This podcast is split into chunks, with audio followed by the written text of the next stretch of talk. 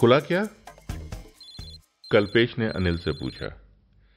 अनिल डब्बे को खोलने की कोशिश करता हुआ बोला, नहीं यार, बहुत टाइट बंद किया है।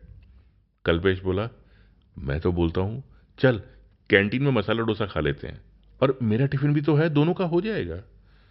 अनिल बोला, अरे यार, तेरी भाभी ने बोला था कुछ स्पेशल पैक किया है लंच में। कल्पेश बोला, मुझे लगा ही था, घर पे कुछ नहीं बोलेंगी। लेकिन खाने का डब्बा अगले दिन वो वाला पैक करेंगी कि उसे खोलते वक्त हस्बैंड को उसकी पावर का अंदाज़ा हो जाए। अनिल बोला, नहीं यार, ऐसा तो कुछ नहीं है। तू चल ना। मुझे वैसे भी भूख नहीं है। थोड़ी देर पहले चाय के साथ मैंने समोसा खाया ही था।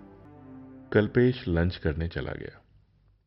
अनिल ने डब्बा खोलने की एक दो बार और कोशिश की। फिर डब्बा साइड में रख के कल की बात याद करने लगा।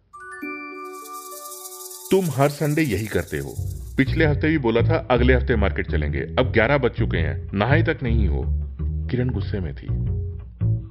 अनिल बोला, अरे, एक ही संडे तो मिलता है छुट्टी का, और तुम हो कि किरण ने बात काटी, मुझे भी तो हफ़्ते में एक दिन छुट्टी चाहिए ना? मुझे तो संडे को भी काम करना पड़ता है मुद्दे निकलते गए। कुछ पुराने, कुछ उससे भी ज़्यादा पुराने। मुँह फूल गए। बातचीत हाँ हूँ तक सीमित रह गई। और संडे बेचारा कैलेंडर पर टंगा टंगा ही सूख गया। अगले दिन शांति वार्ता की पहल किरण ने कोई स्पेशल डिश बनाकर की। अनिल को लगा, चलो अब हफ़्ता चैन से गुजरेगा। वो बंद टिफ़िन अब अनिल के पास ही रखा है। अनिल ऑफ़िस के काम में बिज़ी है। घर में दाखिल होते ही किरण ने पूछा कैसे लगे मूंग की दाल के पकौड़े?